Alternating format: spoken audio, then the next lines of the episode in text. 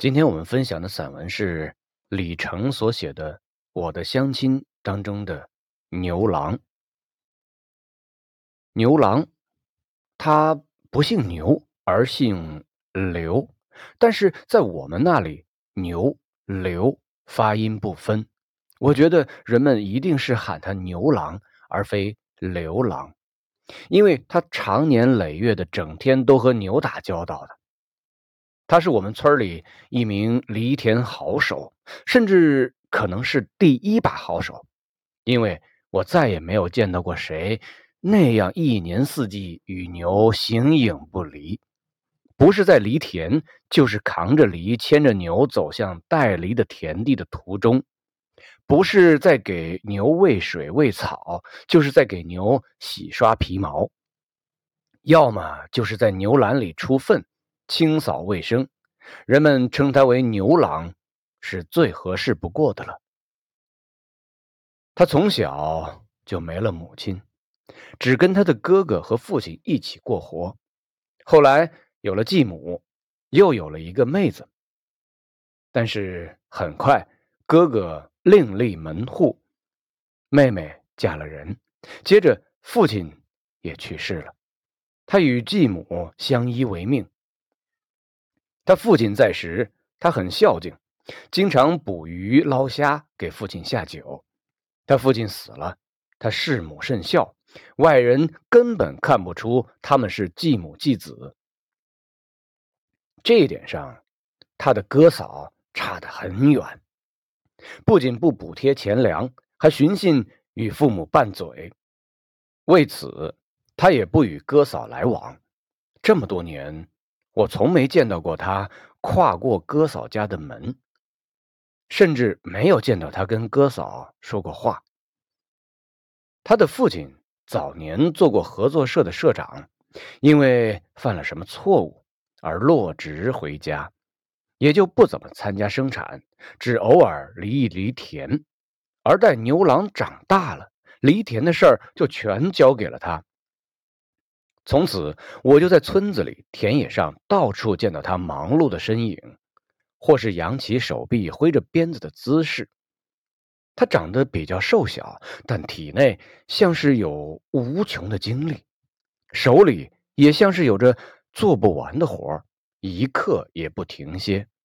除了犁田，还有播种、插秧、薅草、割稻、打谷、施肥、浇地等等等等。他都一手料理，并弄得井井有条，因此他们家虽只他一个人做这些农活，日子也能维持下去。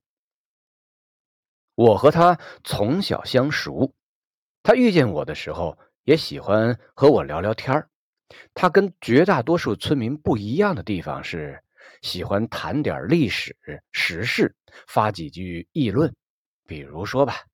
曹操是忠是奸？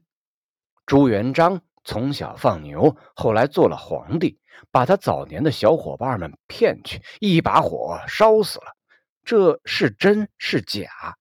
等等，这类很大的问题，有时我简直怀疑他是从哪里知道这些事儿的，又怀疑他是否有什么想法。再定睛一看，这样一个胼手之足、瘦猴似的男人，脸上布满皱纹，手上布满裂口，又会有什么想法呢？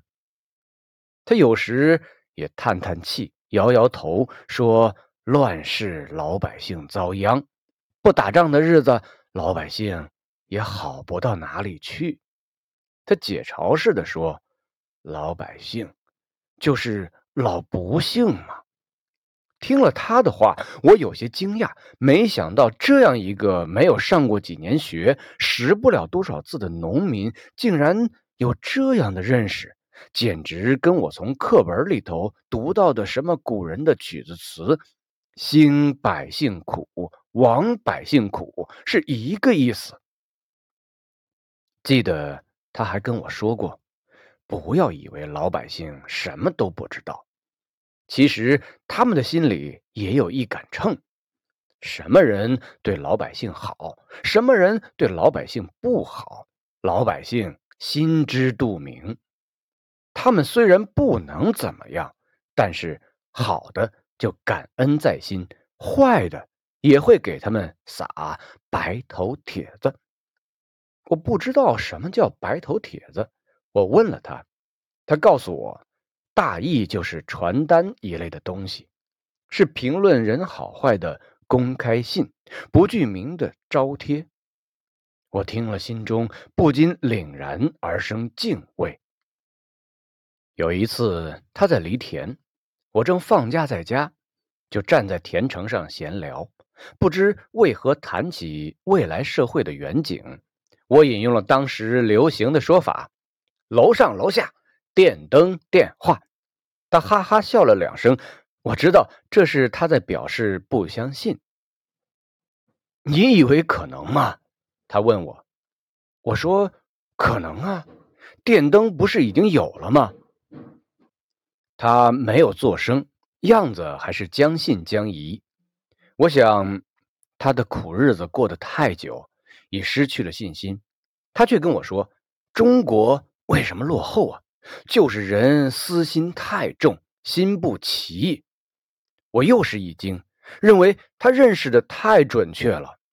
一个普通的农民都有这样的认识，中国应该能改变，能好起来的呀。然而，牛郎没有等到这一天，他在跨进新世纪门槛不久就去世了。那时候，村子里已经有人建楼房，但手机还没有普及。我为他感到可惜。在村子里，牛郎很少与人交谈，像与我那样。他的伙伴就是那头黑水牛，也许他经手的牛不止一头。但我见到的总是差不多大小的膘肥体壮的黑水牛，在紧张的耕作间隙，他总是抽空背上竹筐，爬上山坡，下到沟谷，为他的牛割来青草。有时我还看到他用手疼爱的抚摸牛的背脊，用拍子拍打钉在牛臀上的牛虻。冬天则细心的为牛铡草料。天天夜里在三更头上起来为牛印水，不记得因为什么原因，我也曾跟他在一个三更天去牛舍里给牛印过水。见他把牛牵出栏，牛在露天里撒了一泡尿，我们也都撒了一泡尿。那牛一边尿着，一边还嚼着草料。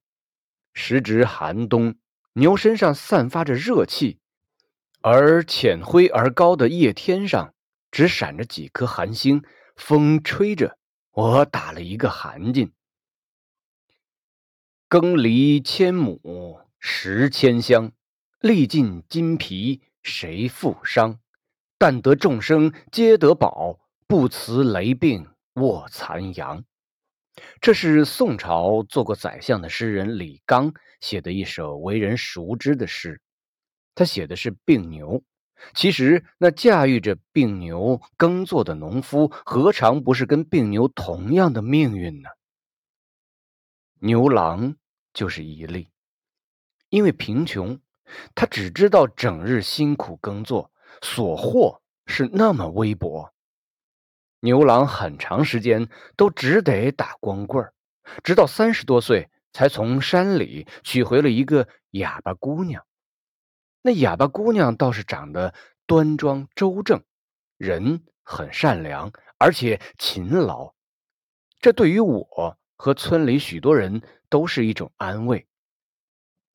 牛郎夫妻俩放下锄头就捡起镰刀，这样一刻不停的劳作，日子也一天天的好过些了。牛郎的脸上也有了笑容，很快又有了儿子。女儿，两个人更是拼命的干活，终于积劳成疾，牛郎倒下了。据说正是倒在犁田的时候，抬回来，脚上也还沾着泥巴。牛郎就这么走了，我很悲伤。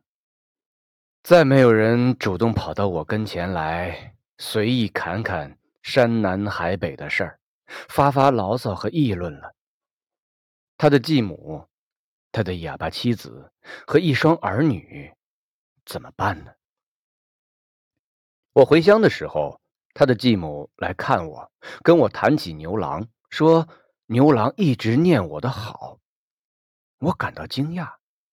他的继母说，那一年他们家养了一头大猪，而一时卖不出去。他把猪宰杀后，把猪肉拉到我任教的中学，是我硬逼着学校买下了这两百多斤的猪肉。就这么一件微不足道的小事儿，却让他牢记了很长时间。我多么希望自己能多为牛郎做点什么，可是我哪有这个能力呢？就是现在。我又能做些什么呢？